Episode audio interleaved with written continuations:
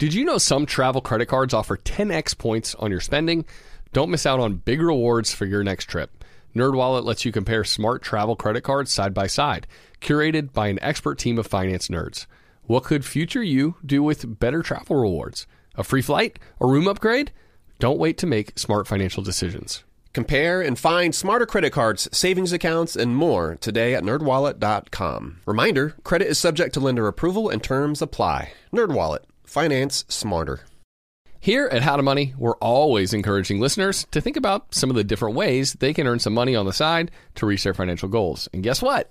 While you're away, your home could also earn extra income. Your empty space could be an Airbnb while you're traveling because that's all you need to become an Airbnb host. Yeah, hosting is a lot easier than you might think, and you don't need to Airbnb a whole house. You can just host your extra spare room. So consider becoming an Airbnb host because your home might be worth more than you think. Find out how much at airbnb.com/slash host.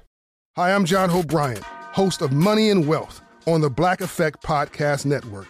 I'm an entrepreneur and a businessman. Now, every Thursday, my newest venture is educating you on how to win financially. Even better, I'm going to teach it in a way that, well, you can understand. I'm going to meet you where you are and take you where you need to be.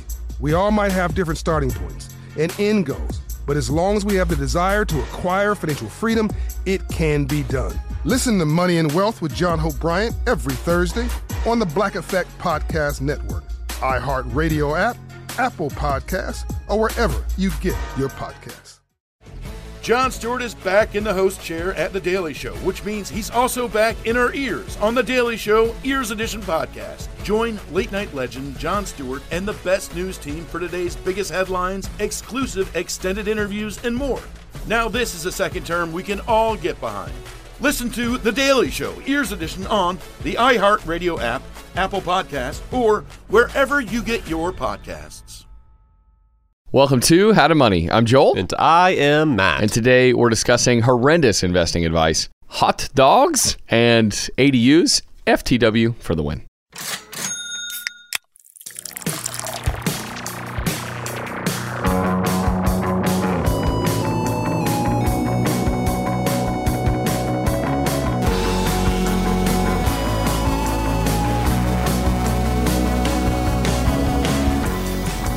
Nice pronunciation on the hot oh, dog. You said the hot part right. You, you didn't say the, the dog part right, but I'm, I'm very cultured. We uh, we are going to get to that story, a pet's story. We don't talk about pets enough here on the show, even though you've got you've got a couple cats still. I, uh, I don't have any pets. So the other day we came back from our, our little mountain visit last weekend, Emily and I, Had they, and had they escaped?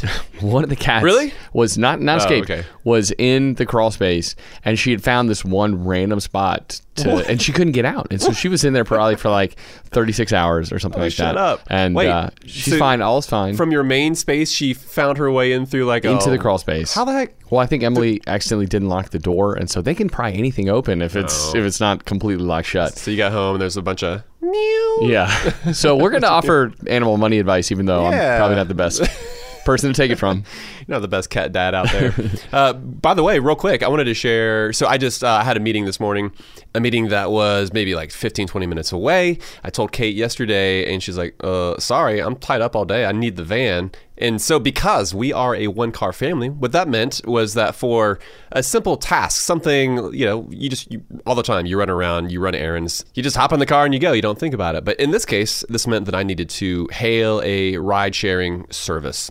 And there's two reasons I wanted to bring this up. First of all, I looked back at my history of how often I have used, in this case, Uber, and I hadn't used it at all this year. And so I wanted to share that because oftentimes folks are like, well, how do you get around? Like, if your wife needs to be somewhere and you need to be somewhere as well. Well, that doesn't happen as often as you might think. And we had included room in our budget to handle these kind of expenses. But the reality is, for us, it doesn't happen all that often. Yeah. Obviously, we've designed our life to, to where I can ride my bike to most places I need to go on a daily basis. Being a one car family is not as bad as you might think. And B, another tip as well, always make sure that you check uh, between both apps or whatever apps you have wherever it is that you that you live. Because I pulled it up on Uber, it was something like 15, 16 bucks. Uh, pulled it up on Lyft, dude, it was 32 $33 for the exact same ride. Double the price, man. Yeah. yeah. It's it's amazing. like crazy. You never know which one's going to be cheaper, And- so you got to look at both. It just depends, I guess, on whoever. It, it makes me think of like online banks because folks are always like, "Oh, should I should I switch just to get a slightly higher rate?" And it's like, well, for a slightly higher percentage, it's kind of a big deal just to optimize in that small, slight way. And the thing is, is there's no guarantee that you will continue to get the best rate, right? Whereas when you book a book a ride, it's like I know that this is going to be half the the, the expense as the other one. So. Uh, Obviously, you most definitely want to shop it around, and it's worth checking. Yeah, just be logged into both apps and check them both before you need to ride somewhere because the differences can be stark in the cost Yeah. of that ride, and you can save a boatload of money. I, I feel like I found that more. You would think that these would they would just be a buck or two off. That these apps would be a little more in sync with each other when it comes to the cost that you're paying. I I don't guess know it why I think that, but I just well, because of efficient markets. I Yeah. mean, like that's what basically that's why you would think that okay, if uh, Uh, Lyft is showing that it's going to be way more expensive, you would think that more f- drivers, I guess, would sign up or would switch over because a lot of them r- drive for both of the different Yeah, apps. that they go get they paid would just more over there. Hop on over because there's more of a demand there. But I and that it would even out pretty quickly. But Yeah, the reality yeah. is, for some reason, the price disparity can still be stark. It's really and so you got to shop every single time you're getting a ride, which, which, is fine. You just kind of yeah, bounce takes no time. the apps that make it easy. but But you, you can save big money. So Yeah, so definitely check both. And again, I just wanted to, to share that though because man, it is. I, I think being a one car family, it is way more doable than a lot of people think. In mm-hmm. particular, if one of you has a very predictable commute, very predictable. You know, for me to come in here, like you know, you you ride your bike over as well. We just talked about bikes actually earlier this week. Yeah. Well, and as we've said before too, with more and more people working from home than ever before, or hybrid working, like not having to go into the office as much, Need to consider. it's man. more doable than Yeah. it was even five years ago, right? To become a one car family, if even if you're a family of four or five, like Totally. it's just it's easier now than it's ever been. But Matt, uh, let's move on. Let's get to our Friday flight. A sampling of do it. stories we found interesting this week. There's a lot to talk about. We will get to inflation as well because we got those numbers just yesterday. And you know, we talked about uh, we've talked about our love for ADUs, Matt, or accessory dwelling units, Mm-hmm. since the inception of this podcast. Let's maybe start with a story on that front. Yeah, it, literally, it was I think like episode two or three. that Yeah. we talked about. In your case, you're thinking about getting an airstream In the your backyard, I was right. thinking about finishing out the basement, uh, which I we actually did end up doing, renting it out on Airbnb Yeah. until, until we took it over because that's where we used to record. So we have we have always pour loved, one out for the old basement. That's right. We, uh, we have always loved that idea, though, that it, it can it can be a great way to get into the rental property game. But the truth is, ADUs are becoming more popular all around the country as Mm-hmm. more municipalities, more cities are legalizing the building of, of these things. And so, the Atlantic had a great article about this phenomenon just the other day.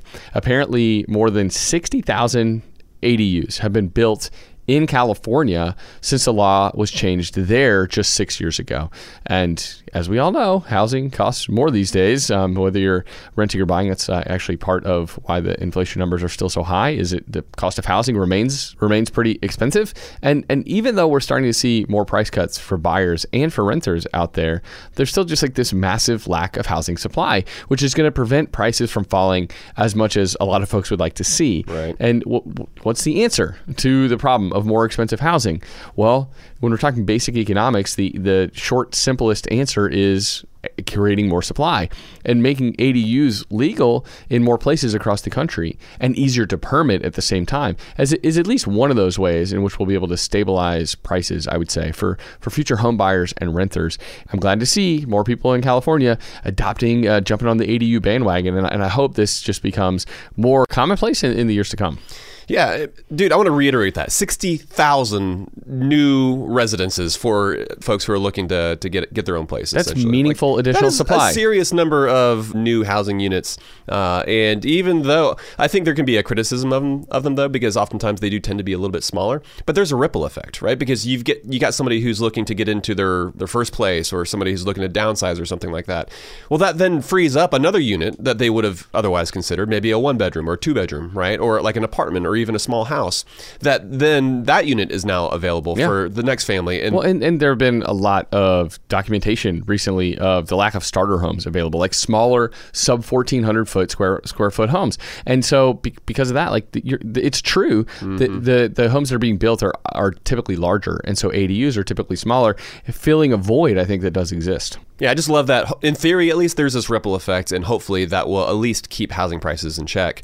Uh, and I I think the best line from that article was that, in short, merely legalizing ADUs triggered a boom in affordable housing at no cost to the taxpayer. Man, just a slam dunk decision in our opinion because increasing density that means building more units for people to live and creating more supply. That is going to go a long way towards increasing affordability. Uh, and you know, kind of like you teased to just just a second ago, Joel. The other cool thing about ADUs, not from a, a rental standpoint, uh, but from a landlording standpoint, is that they can be a great way to get your feet wet as a real estate investor. And so if you don't feel like you're ready to buy an additional single family home or even a multifamily to rent out to prospective tenants, well, building a, a unit in your own backyard, that could be the perfect fit and a potentially profitable endeavor as well. You just need to make sure you run the numbers. You didn't need to know what it's going to cost to build, what you'll be able to rent it for, and obviously whether or not it's actually legal. Yeah, and you have to be able to increase your cash flow every single month. An ADU can be a great way to do that. Can get you into the real estate game. Well, speaking of real estate, Matt, let's talk about house flipping for a second because that is, of course, one of the riskier ways to make money in the housing market. Uh, but yeah, and whether or not you make money in that business often has to do not just with how good you are at doing it, but what's happening in the market as a whole. Because it is a shorter term endeavor, uh, the market conditions have a major impact on whether or not you make money. And it wasn't nearly as difficult to look like a genius home flipper in 2020 and 2021 but it's much harder to do the same thing in 2022 as the market kind of stalls out in a big way. And iBuying service Opendoor, they found that out the hard way. Uh, they recently announced that they lost money on 42% of the homes they listed for resale in August. That's quite the hit. Yeah, exactly. They're not going to remain profitable or be profitable at all if, if this stays if this continues. And w- whether or not these tech first real estate companies are going to be successful in the long run is is anyone's guess. But what I took away from seeing these numbers is that we've entered a, a really tricky time when it comes to making money in real estate. You know, a lot of individual flippers are finding themselves in a game of uh, like musical chairs where they're kind of the ones left standing. They're left holding the bag if they bought the house, they put a lot of money in, hoping that the wind would continue to be at their back. But as uh, home prices are moderating or even declining in some areas, they're finding themselves in a tricky position. And uh, the least risky way we would say to pursue real estate investing is to think long term. Uh, the stakes are high if you're trying to make money quickly via a strategy of flipping. You could lose a big pile of money, and I think we've always tried to temper people's enthusiasm when it comes to to flipping houses Totally. because yeah, you you can uh, do well investing in that way, but there's a whole lot more risk at the same time. there's a whole lot more risk, and obviously, th- with more risk, oftentimes comes more reward. But you have to uh, plan for that additional risk, right? You, like that needs to be built into your calculations. You can't just assume, like you said, that the wind is always going to be at your back, uh, and if the winds shift just a little bit, that you're totally up the creek without a paddle. Uh, we need more margin in our lives, and I think oftentimes, like what you see, are business, not just businesses, but individuals trying to optimize their lives to where every single dollar, where they're squeezing as much value as they possibly can from it. But what we sometimes need is a little bit more margin. Uh, and so, when it, I mean, when it comes to our personal finances, you might be hearing this and you're like, well, I'm not going to flip a house. Well, what that means, though, with your savings account and your checking account is having a little bit more cash set aside to absorb some of those some of those shocks. Yeah. Uh, and a big reason that we're seeing turmoil, you know, in what was this red hot housing market is, of course, the soaring mortgage rates that everyone's been seeing tick up.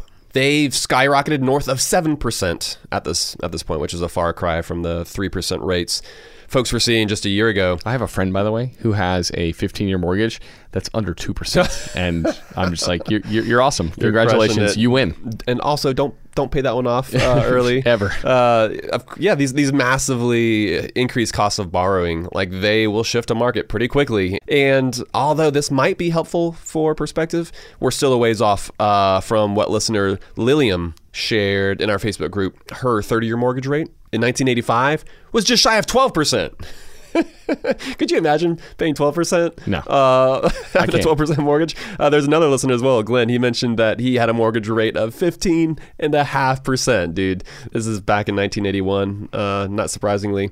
Uh, but we wanted to, to mention this because mortgage rates are having a significant impact on what it is that folks could afford, right? So a year ago, if you had a 3% mortgage, let's say you could afford a $3,000 monthly payment. That means that you could have had a loan out on a property that was in the $750,000 range. Today, if you are getting a, a new mortgage at some at 7% and you are still basically limiting yourself to that same $3,000 payment a month, that means you can only afford uh, a home with a $450,000 loan. Yeah. So that there there's a there's a massive difference in the type of property and what it is that you can you can spend these days. Yeah, and I got to say, by the way, I, we don't expect mortgage rates to stay in this stratosphere forever. We do think they'll go down, but it, it's uh, who knows how long it's going to be. It could be two years uh, until we see mortgage rates back down anywhere close to where they were, and yeah, Yeah. and so you, ca- you Could be 20 can't- years. Like I mean It could be, It's yeah. unlikely. We I mean fingers crossed. Holy crap. Like that'd be insane. But you never know. Yeah, and so you can't plan on refinancing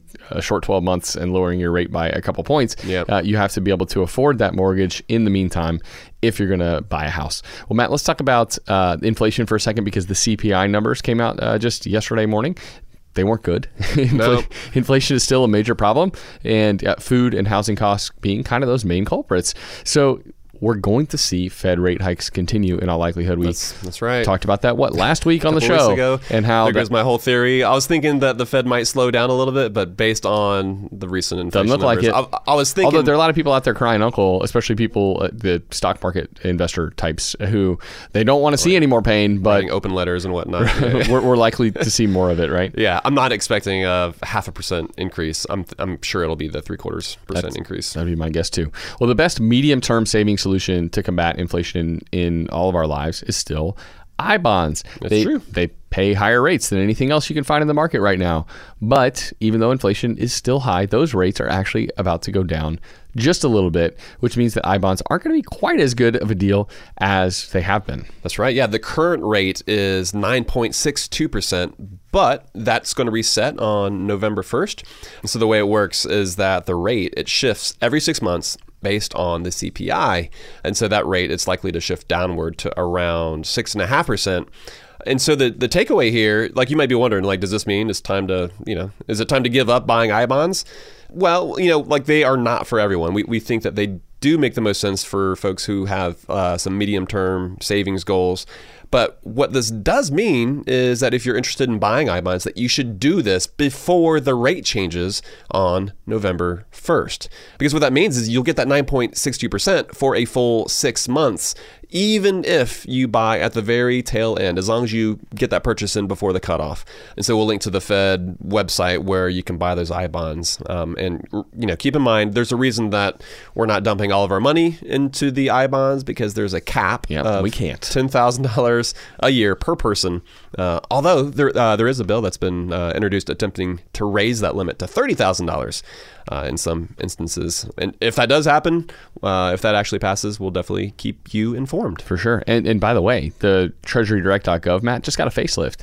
At least the front landing page. Oh, no way. It doesn't look like a complete disaster recently. zone anymore, which is good. so uh, I think the back end still it's still kind of Microsoft DOSy looking. It's it's pretty horrendous, hard to log in, all that stuff, and just generally uh, abysmal web design. But the front page at least looks kind of snazzy. Uh, and Very so nice. yeah, good good on the feds for I haven't personally been there since that earlier this year. yeah, I'll I know. Check it out. I bought mine in December. Literally, I was looking back December 31st and January 3rd. Yep. I bought I bonds, uh, maxing out my allotment. It was a good time to buy. It was a good time to buy, but people can still get the the 9.62, and then if it's six and a half, that that blended uh, interest rate is going to be pretty strong for Yeah. medium term savings. In it's that still seven a, to eight percent range. yeah, still a good place to turn, even though it's not Annually. quite as attractive as it was. Totally. Well, Add that to your to-do list though before you reach the end of the month. That's Before- right. Before Yes. Halloween, make sure you buy I bonds. If you're if you've been thinking this is something I need to do, knock it out, make it happen. For sure. All right, let's get to a few more headlines and how they apply to your finances. We've got more stories to get to, including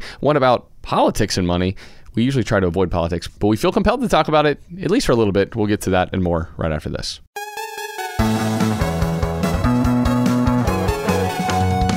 Joel, I think there are a lot of folks who start small businesses and they're surprised at the amount of behind the scenes, the admin type work that they're not all that thrilled about. Getting your books together with, uh, with some final figures so that you can file your corporate taxes, for instance. That's something we've been in the middle of. But it can really gum up the gears, potentially keeping you from doing the work you love. If this is you, you should know these three numbers 37,000, 25, and 1. That's right. Yeah, 37,000. That's the number of businesses which have upgraded to NetSuite by Oracle. NetSuite is the number one cloud financial system, streamlining accounting, financial management, inventory, HR, and more. 25. NetSuite turns 25 this year. That's 25 years of helping businesses do more with less, close their books in days, not weeks, and drive down costs. And one, because your business is one of a kind. So you get a customized solution for all of your KPIs, key performance indicators, in one efficient system with one source of truth. Manage risk, get reliable forecasts, and improve margins. Everything you need to grow, all in one place. There's a lot of power in the simplification of having all that information in one place. Helps you make better decisions. That's right. And right now, download NetSuite's popular KPI checklist designed to give you consistently excellent performance, absolutely free at netsuite.com slash howtomoney. That's netsuite.com slash howtomoney to get your own KPI checklist. netsuite.com slash howtomoney. So we've mentioned on the show how we've got a Dominican trip coming up. We're going to celebrate Joel, you and Emily. You're both turning 40 this year, so we're doing it up right. And a lot of listeners, they might have trips of their own planned. And sometimes those vacations can get expensive. So, what better way to offset some of those costs than to have your home earning some money while you're away? Yeah, that's right. Why let it sit empty when it can be earning extra income on your behalf? It's a smart and practical thing to do. So, think it through. Maybe you have some extra space in your home. Maybe you have a whole house to host. Or maybe you're going on vacation and your home is just going to be sitting empty. In every case, you can Airbnb it. You already have the space, so it won't be a huge adjustment. Yeah, I mean, the way I see it, if you're not using your space, you've got two options.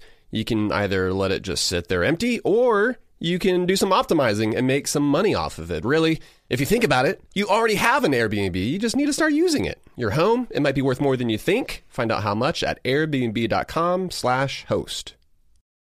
Hey folks, it's Matt. I've got to tell you about something new I've been trying this year. I've been drinking a little Health-Ade kombucha every day, and I feel amazing. It comes in so many delicious flavors, but my favorites so far are Pink Lady Apple and Ginger Lemon.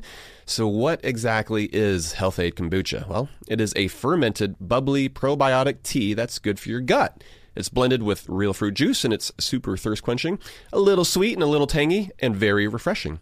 I'm sure you've heard about the importance of gut health in supporting uh, your overall health. It's something I've read up on a good bit over the past year, which is why I've made Health-Ade kombucha a part of my everyday routine. Literally every afternoon I'll have some. It's super easy and it's affordable too. My favorite grocery store, Aldi, they carry it as well. If you want to give it a try and see how great you can feel, look for the brown bottle with an anchor and make Health-Ade Kombucha your go to for a healthier, happier you. A big part of being a responsible adult is taking care of the things you care about. For instance, my bike that I ride in to work on. I keep the tires pumped, I keep the chain greased. Gone are the days of leaving your bike out in the rain for weeks at a time, like a kid. Simply put, the things futures are built around are the things worth protecting, and making an estate plan now means gaining security of your assets and peace of mind for you and your loved ones. With Trust and Will, you can create and manage a custom estate plan starting at just $199. Go to trustandwill.com slash howtomoney for 10% off plus free document shipping. As the primary breadwinner for our family, I've taken the steps to ensure that Kate and the kids that they're going to be taken care of if something terrible happens to me. Each will or trust is state specific and customized to your needs. Their simple step by step process guides you from start to finish with ease. So get the peace of mind you deserve by creating your estate plan with Trust and Will. Secure your assets and protect your loved ones with Trust and Will. Get 10% off plus free shipping of your estate plan documents by visiting trustandwill.com slash how to money. That's 10% off and free shipping at trustandwill.com slash how to money.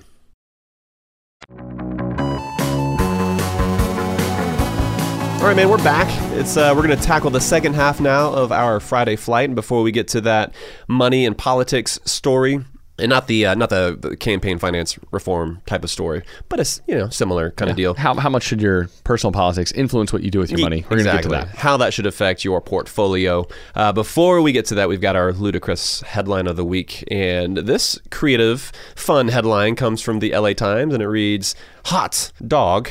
they had it in parentheses. Cuisine.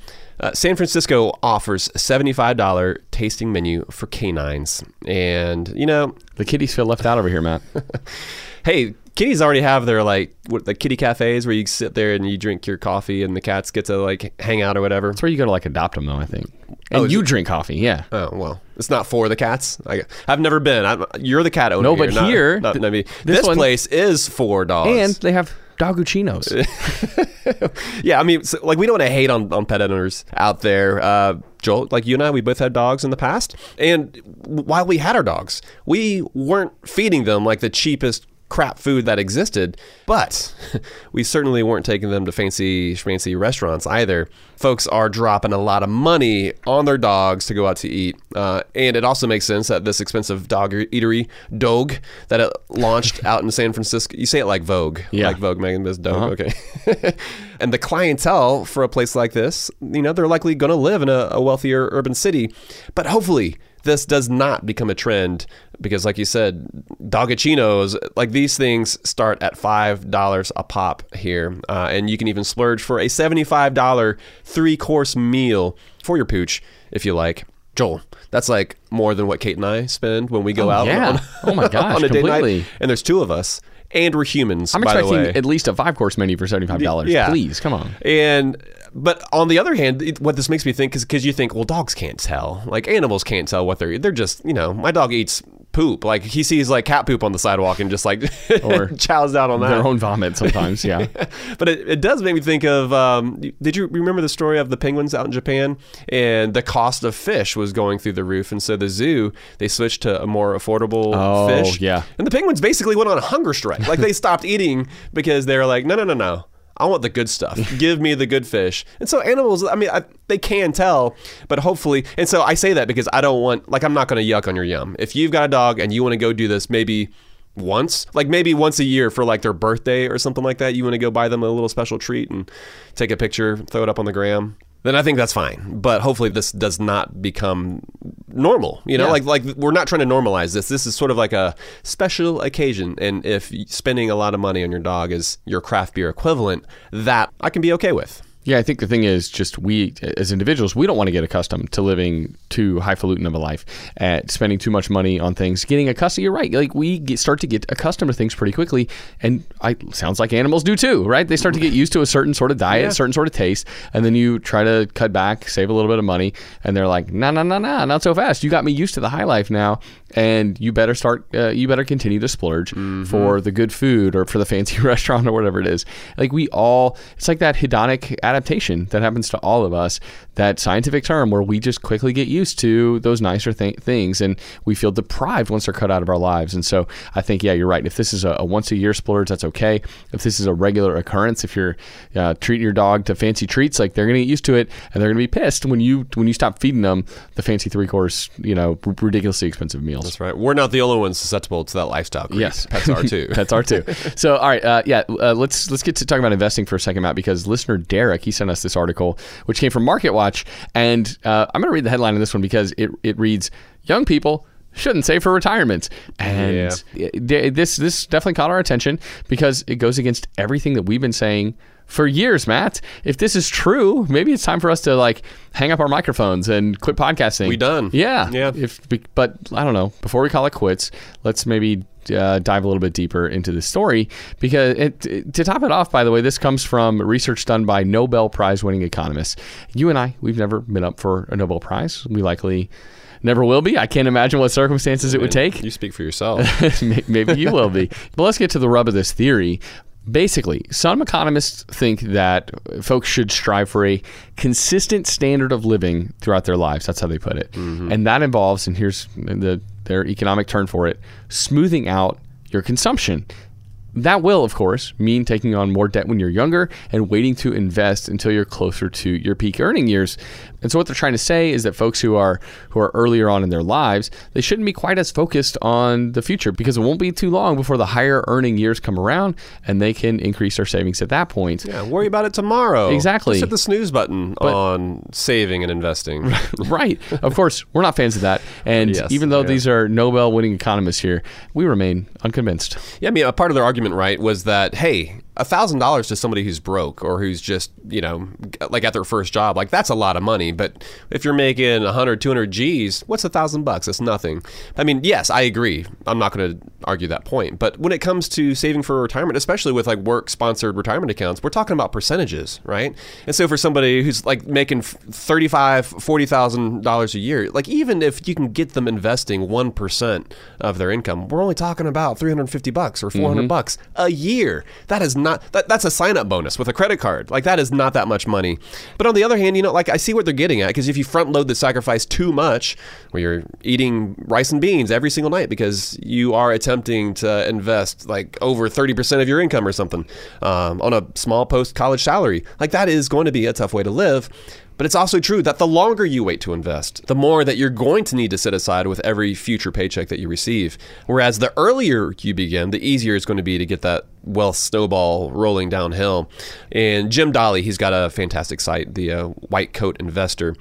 Not surprisingly, he writes to uh, physicians, folks who are in the medical industry, doctors. But he tells his readers to live like a resident even when they become attending physicians. A lot of times you can fall into that mindset. It's lifestyle creep, basically, right? Like you think, oh, now that I'm a doctor, I'm going to go ahead and I'm going to go ahead and get that, that, that BMW, Yeah. whatever it is. You're going to drop the big money on the things that you feel like are associated with being a legit doctor. The paycheck shoots up, and so does your lifestyle instantaneously. But what about all those student loans? What about all that debt that you've got? Um, and so to maintain that that resident lifestyle, we think that's great advice uh, because there's a difference between living so frugally that life is pleasureless.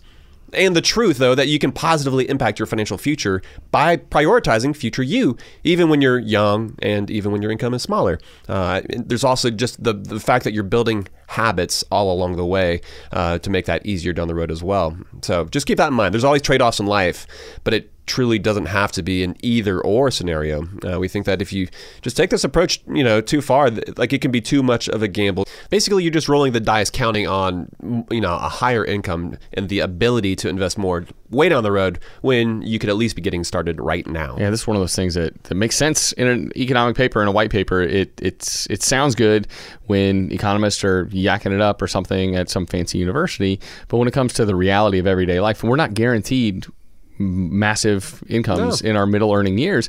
And like I look back to my parents. Matt, my dad lost his middle management job right when we were about my kids' age. And Right when maybe somebody in his position would have expected to start hitting some of those higher paying years. Exactly. Yeah, that's and tough. so it would have been great if he had been saving more and investing more in those early years instead of people kept telling him, "Well, you're going to earn more. Of course, you're going to earn more down the road. Like buy that bigger house. Like it's okay."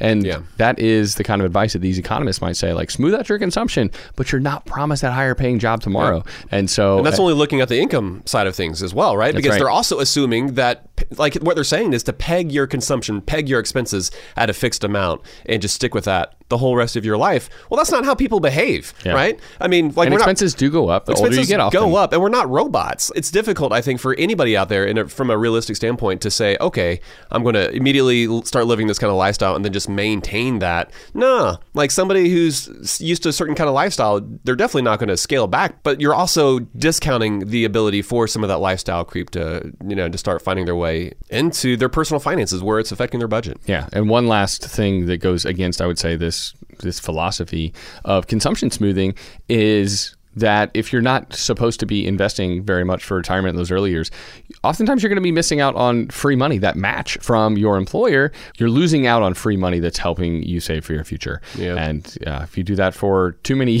too many years, that's going to have detrimental long term effects too. Yeah, you're missing out on that multiplier, man. Yeah. All right. Let's talk about politics here for a second, Matt. It is something we try to stay away from as much as possible on this show. There are certainly just political maneuvers that we have to cover that impact our finances, but uh, midterm elections are, are right around the corner. We thought it might be a good time to mention that it's important to keep your politics separate from how you handle your money.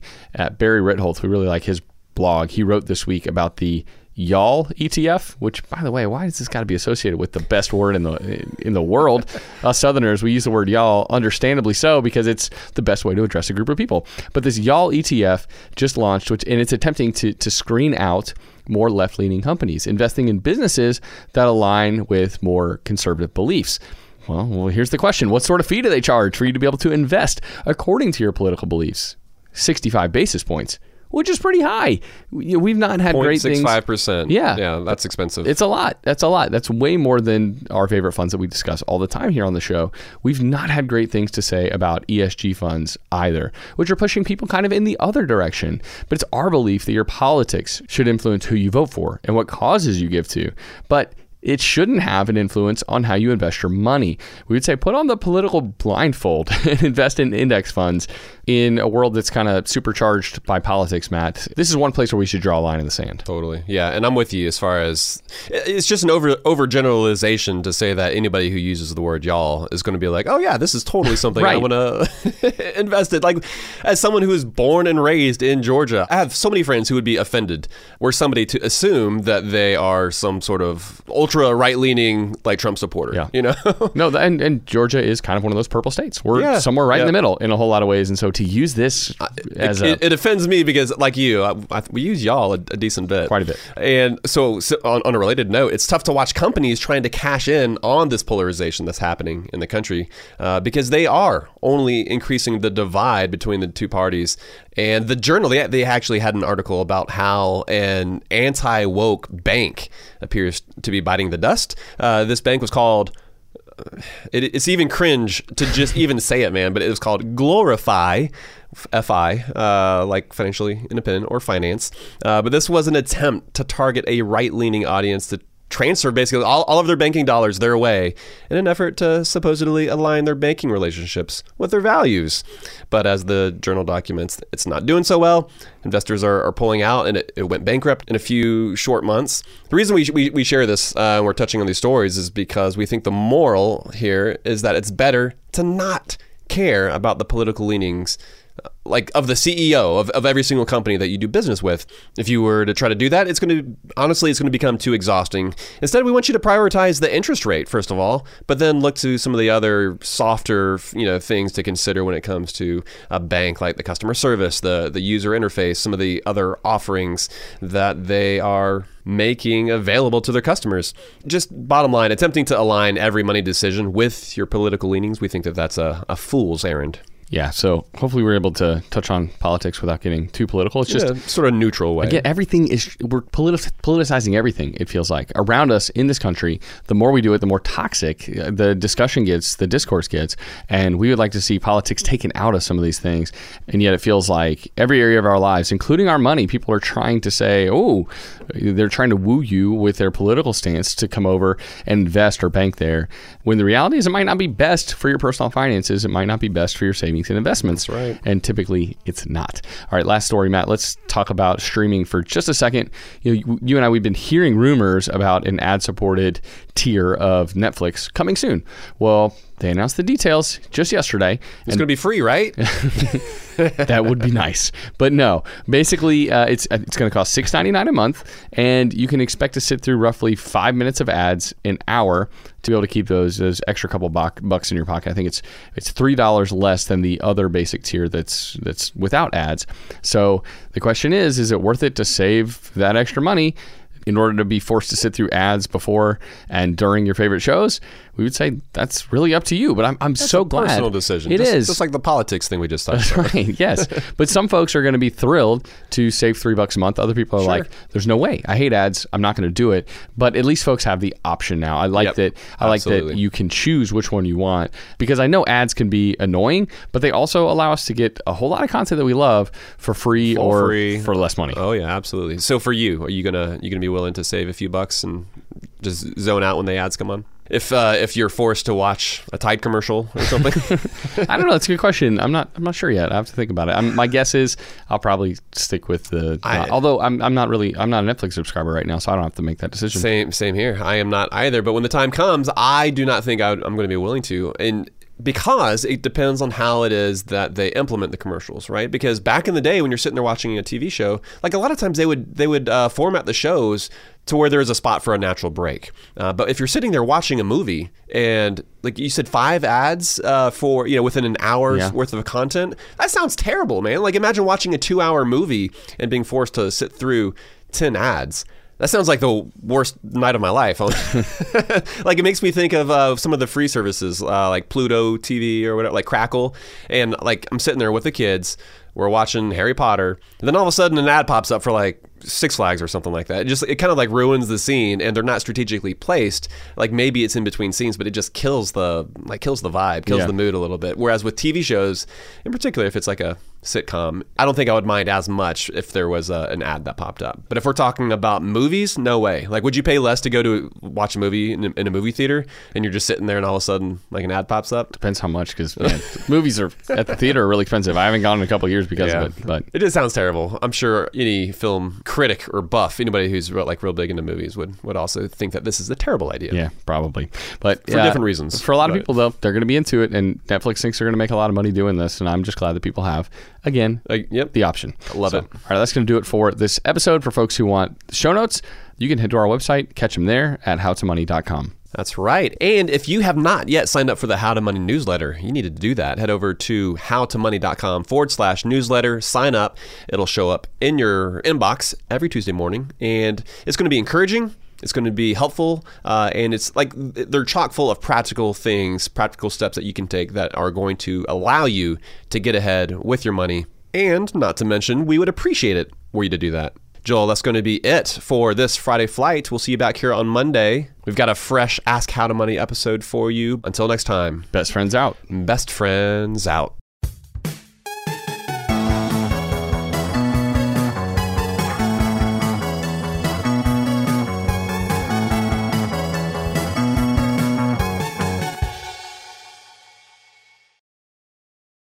Infiniti presents a new chapter in luxury, the premiere of the all new 2025 Infiniti QX80, live March 20th from the edge at Hudson Yards in New York City, featuring a performance by Jon Batiste. The all new 2025 Infinity QX80 is an SUV designed to help every passenger feel just right. Be the first to see it March 20th at 7 p.m. Eastern, only on iHeartRadio's YouTube channel. Save the date at new-QX80.com. Don't miss it. 2025 QX80 coming this summer. Hi, I'm John Bryant, host of Money and Wealth on the Black Effect Podcast Network. I'm an entrepreneur and a businessman. Now, every Thursday, my newest venture is educating you on how to win financially. Even better, I'm going to teach it in a way that, well, you can understand. I'm going to meet you where you are and take you where you need to be. We all might have different starting points and end goals, but as long as we have the desire to acquire financial freedom, it can be done. Listen to Money and Wealth with John Hope Bryant every Thursday on the Black Effect Podcast Network, iHeartRadio app, Apple Podcasts, or wherever you get your podcasts. Jon Stewart is back in the host chair at The Daily Show, which means he's also back in our ears on The Daily Show Ears Edition podcast. Join late night legend Jon Stewart and the best news team for today's biggest headlines, exclusive extended interviews, and more. Now, this is a second term we can all get behind. Listen to The Daily Show Ears Edition on the iHeartRadio app, Apple Podcasts, or wherever you get your podcasts. Hi, I'm Martha Stewart, and we're back with a new season of my podcast. This season will be even more revealing and more personal, with more entrepreneurs, more live events, and more questions from you. I'm talking to my cosmetic dermatologist, Dr. Dan Belkin, about the secrets behind my skincare. Ankur Jain about creating a billion dollar startup. Walter Isaacson about the geniuses who changed the world. Listen and subscribe to the Martha Stewart podcast on the iHeartRadio app, Apple Podcasts, or wherever you get your podcasts.